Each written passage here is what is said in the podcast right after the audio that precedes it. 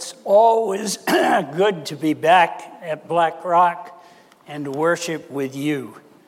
I worked my way through college by working in my dad's grocery store. And I loved the grocery business. I loved the merchandising. I loved taking care of the fruit and vegetables, uh, stocking the shelves, and even teasing the customers a little bit. We had one customer, a lady that I knew her very well. And one day, I don't know what got into me, but she had her carriage and she would put in a pound of coffee. While she was getting the sugar, I'd put the coffee back on the shelf. And I followed her up and down the aisles. And after about 15 or 20 minutes, she got to the checkout counter with one item in her basket. Now, I never did that again because my dad had a little talk with me about it, but I, I loved it. The only thing I did not like about the grocery business was that every year between Christmas and New Year's, we had to take inventory. And that was just a laborious thing. Somebody had a pad and we'd count. 8 at 239 and we'd go on. Seven at 50 and so forth. And it ruined the whole week between Christmas and New Year's. And we even had to work on New Year's Day to take inventory. I talked to my dad about it. I said, Why do we have to do this? It's so, so awful. I don't enjoy it. And he said, Son, we have to know what we have, we have to know what we owe, we have to know what's coming in. It's the only way to stay in business. And that made a lot of sense to me. I have a friend who went to visit her grandmother who was, I think, 102 years old. And when she walked in, Grandma was reading her Bible very, very carefully. And my friend said to her grandmother, Grammy, what are you doing? she said, I'm cramming for finals. well, I hope I am not cramming for finals. But you know what? I have been asking myself some serious, serious questions over the past few weeks. And what I'd like to do this morning is to challenge each one of you to ask yourself the same questions. And if we come up with the right answers, it could change our lives. The first question that I ask myself is Am I truly a Christian? In 2 Corinthians 13 5, it says, Examine yourselves to see whether you are in the faith test yourselves. You know, I have a feeling that many, many people in America think they are Christians, but they're really not. They're being deluded, and that's a very serious thing. I had to do a funeral once of a man. I, I knew who he was. I knew he lived a very, very sinful life, never went to church. And so I asked the family as, as tactfully as I could, was he a believer in Christ? And the answer was, oh, yes, oh, yes. He raised his hand in vacation Bible school when he was four years old. And I thought, oh, how tragic because it didn't change his life. It didn't show any faith in Christ, but they thought he was a Christian. Other people think, I'm a Christian because I was baptized, or I'm a Christian because I'm a church member, or I'm a Christian because I try to do good things and I hope my good is going to outweigh my bad. And, and yes, I, I think that I'm a Christian. But listen to what Jesus said in Matthew 7 21. Not everyone who says to me, Lord, Lord, will enter the kingdom of heaven, but only he who does the will of my Father. And to those who do not do his will, I will say, Depart from me, for I never knew you. He also said in verse 20, By their fruits you shall know them. In Mark 7 6, Jesus said, These people honor me with their lips, but their hearts are far from me. Have you ever bought some fruit juice and then looked at the label when you got home? It's supposed to be delicious mango juice. And you read the contents, they're all artificial. And the mango artificial flavoring is about 6% of what's in the bottle. You know, I ask myself this question Am I Jesus flavored or am I a Jesus follower?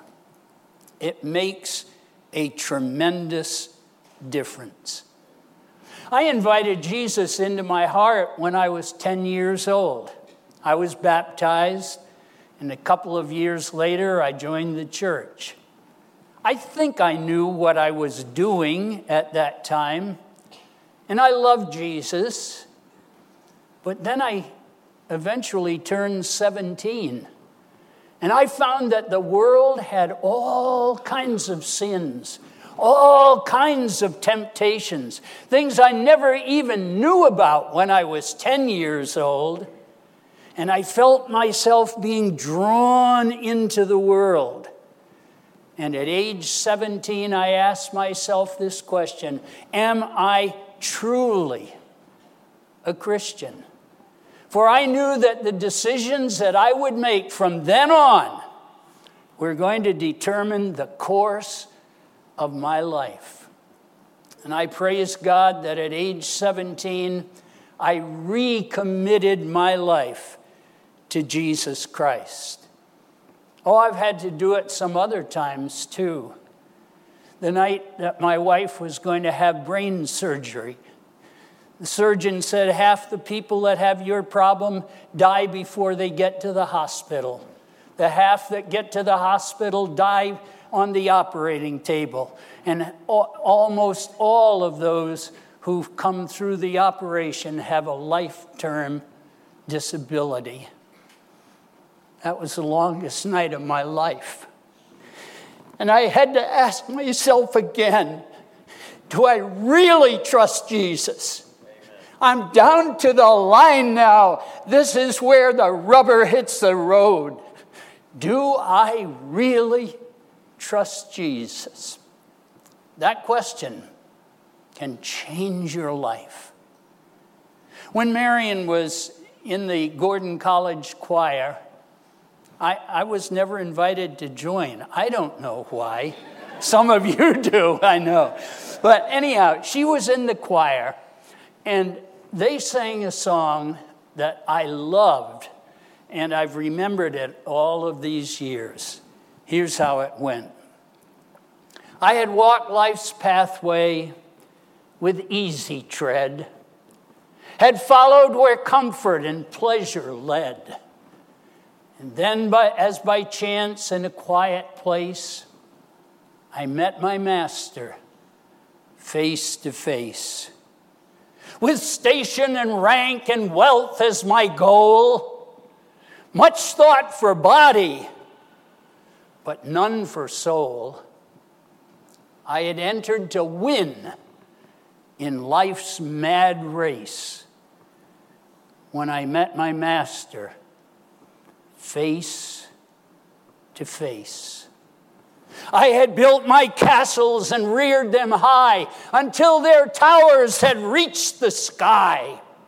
I had sworn to wit- rule with an iron mace when I met my master face to face.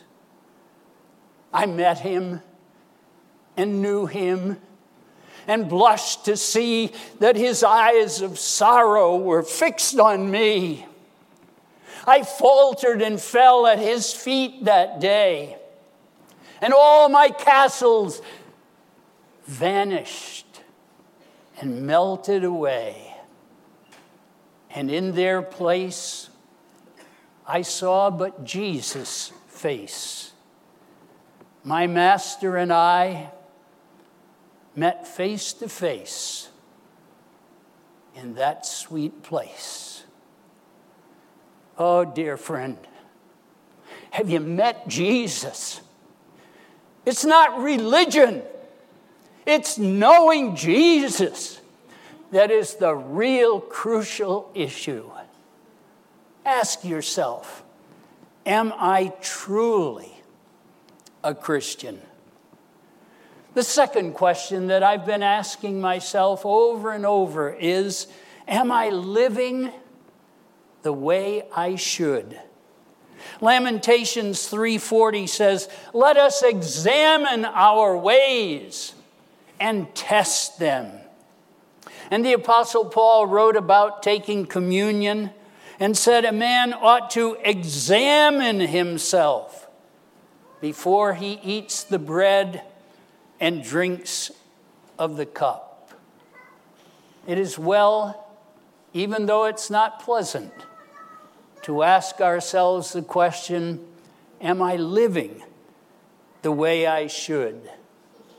And that includes testing our affections. The risen Christ said to the church at Ephesus in Revelation 2 4, I have one thing against you you have forsaken your first love.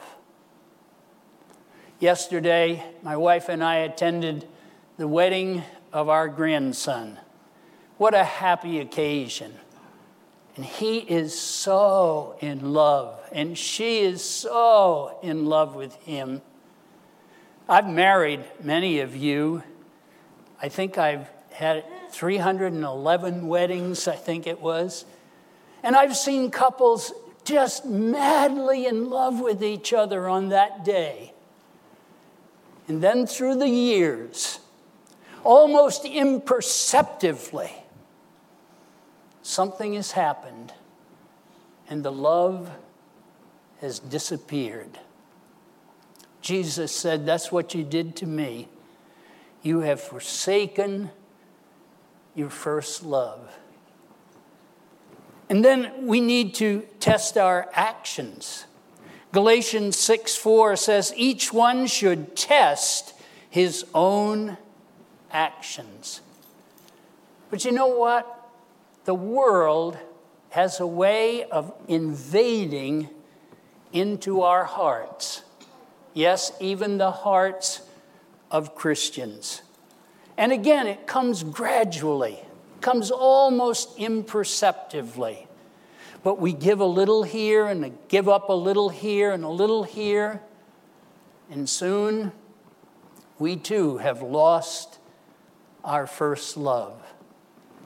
The Apostle Paul wrote to the Christians in Romans Do not conform any longer to the pattern of this world but be transformed by the renewing of your mind. You probably know the, the old illustration. If you drop a frog into boiling water, he'll jump right out. But put him in cool water, turn on the heat, and gradually increase the temperature, and he will die right there. Do I need to make the application? That's what we do with sin. We have a little and a little and a little more. And soon we don't demonstrate the life of Christ. Jesus prayed in John 17, I have left my disciples in the world, but they are not of the world. A boat is made to be in the water, but not to have the water in the boat. When I was a boy, you could tell, in most cases, you could tell a real Christian by what they did and what they didn't do. But I have the tragic feeling that in our day, those lines have been all kind of smudged. And Christians are living just like the people in the world. Here's the question If I were arrested for being a Christian, would there be enough evidence to convict me? The question Am I living the way I should? The third question Can I face persecution? Jesus said in Mark 10 38 to his disciples and hence to us, Can you be baptized with the baptism I am baptized with? Now, he didn't mean his water baptism by John the Baptist. He tells us what he meant in verse 33 The Son of Man will be betrayed, condemned to death, mocked, spat upon, flogged, and killed. And then he said, and that's going to happen to you too. In John 15 20, he said, If they persecuted me, they will persecute you also. In Luke 21 12, Jesus said, They will deliver you to the synagogues and prisons, and you will be brought before kings and governors, and all on account of my name. Jesus did not sugarcoat his invitation to follow him. I recently ran across a Pony Express recruiting poster in 1860. Wanted young, skinny, wiry fellows, not over 18, must be expert riders willing to risk death daily orphans preferred. There's no way to recruit, is it? And yet, scores and scores of young men responded to that ad and became the riders in the Pony Express. Jesus didn't soften his invitation to follow him. He said, If you follow me, you will take up your cross daily and follow me. And if they persecuted me, they will persecute you. Today, Pastor Saeed Abedini sits in an Iranian prison. He's been there two and a half years. He's been tortured. You know what his crime was? His only crime was professing Jesus Christ and preaching Him. In the Sudan, Miriam Ibrahim was sentenced to receive 100 lashes and then to be executed. By God's grace, she is free now, but she had to live in that situation. ISIS comes into a town, they line up the people and they say, Muslims over here, Christians over here. And people have to make a big decision. And when they line up as Christians, they are either shot or beheaded. I have a friend who is a Christian in a closed country. One day, uh, his friend asked to borrow his car he, he stopped at a stop sign. A motorcycle pulled up beside him and shot him to death. And my friend realized that he was really the target, it was a mistake that they had shot someone else. And I said to him, Are you going back? He said, Of course I'm going back. I'm serving Christ. He called me there. Nothing is going to keep me from going back. Susan Carson, who grew up in this church, serves Christ in Nigeria. One day I heard her speak in a, a Sunday school class, and she told how Boko Haram uh, comes in and just slaughters people, kidnaps girls, all kinds of things. I said to her, Are you going back? And she said, Of course I'm going back. Jesus called me to Nigeria, and if I have to die there, I will die there for Christ. A few years ago, a demented person broke into Columbine High School in Colorado. He went through the school asking students, Do you believe in Jesus? If they said no, he let them live. If they said yes, he shot them on the spot. He came to a sweet little 17 year old girl, Rachel Scott, a leader in the school, vivacious, athletic, student. He said to her, she was under a table, hiding.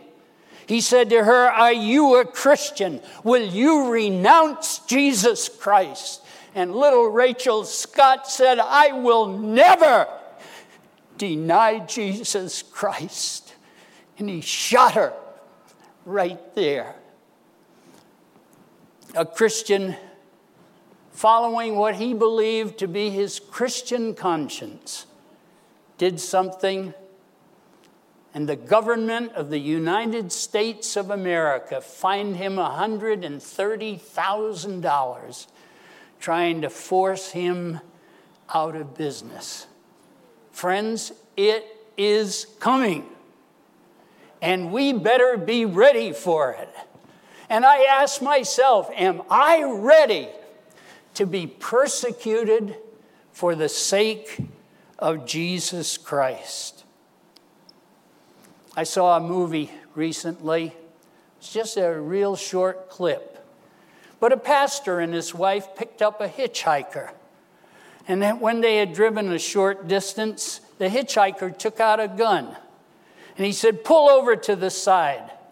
He said to the pastor, You get out He said to the wife, You stay there in the car. He took him down a hill. He said, Kneel by that rock. The pastor knelt, and, and the, the man put the gun right up to his head and, and said to, to the pastor, Would you die for Jesus Christ right now?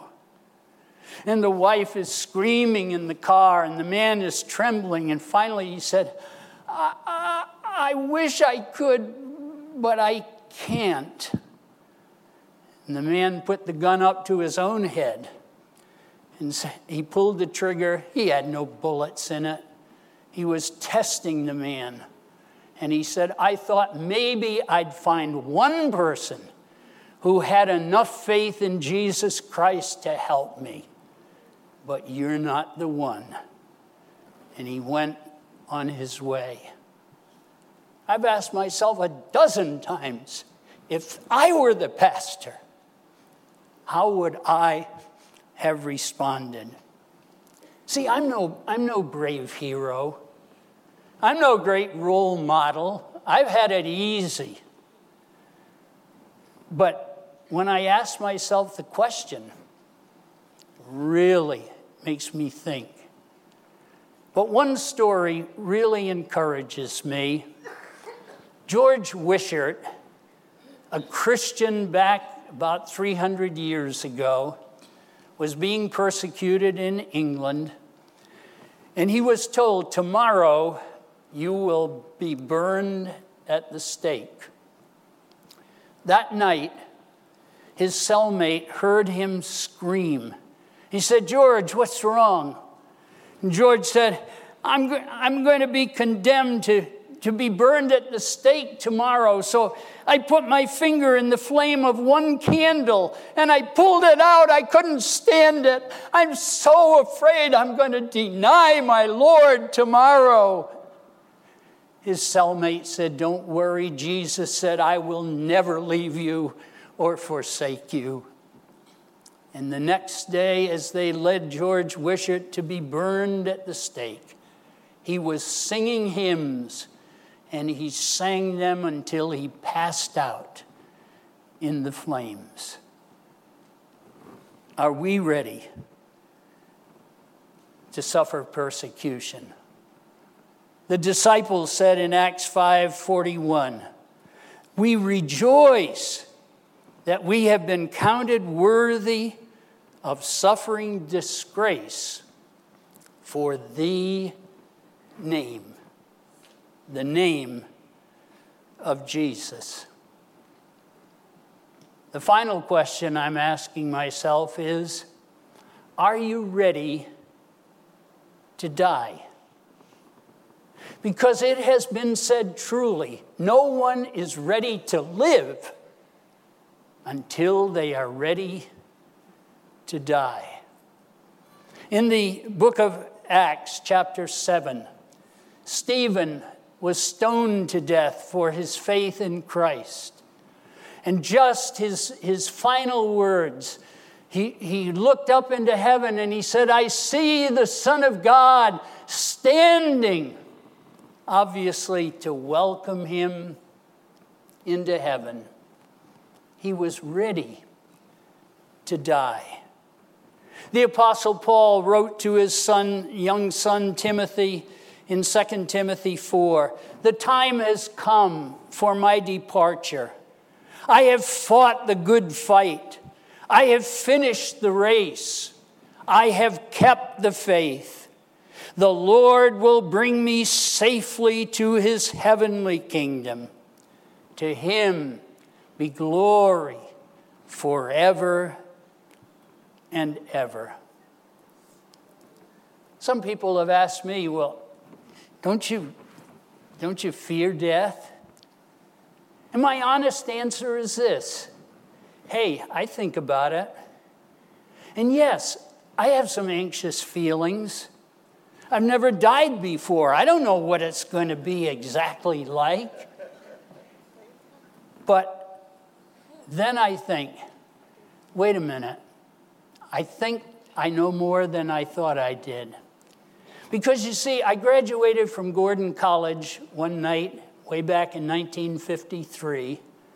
The next morning, I got on the SS United States to sail to Europe, where I was going to be part of a Youth for Christ team helping uh, post war Europe. And when, when we docked, we got on the boat train to go into the city. And all of a sudden, I was gripped with some fear. And I thought, what if my friend is not there to meet me? I don't know. London, I was just a country boy from Rhode Island. I'd never traveled in my life. And, and I thought, what if he's not there? And I had this anxious feeling. And I walked into that cavernous train station and I, I looked around and I didn't see him. And for a minute, I panicked until I heard a voice saying, Stan, over here. And all my panic was gone. And I believe with all my heart that when I take my last breath, that I'm going to hear a voice saying, Stan, over here. And I'll see my Savior and I'll be with him and I'm ready to die.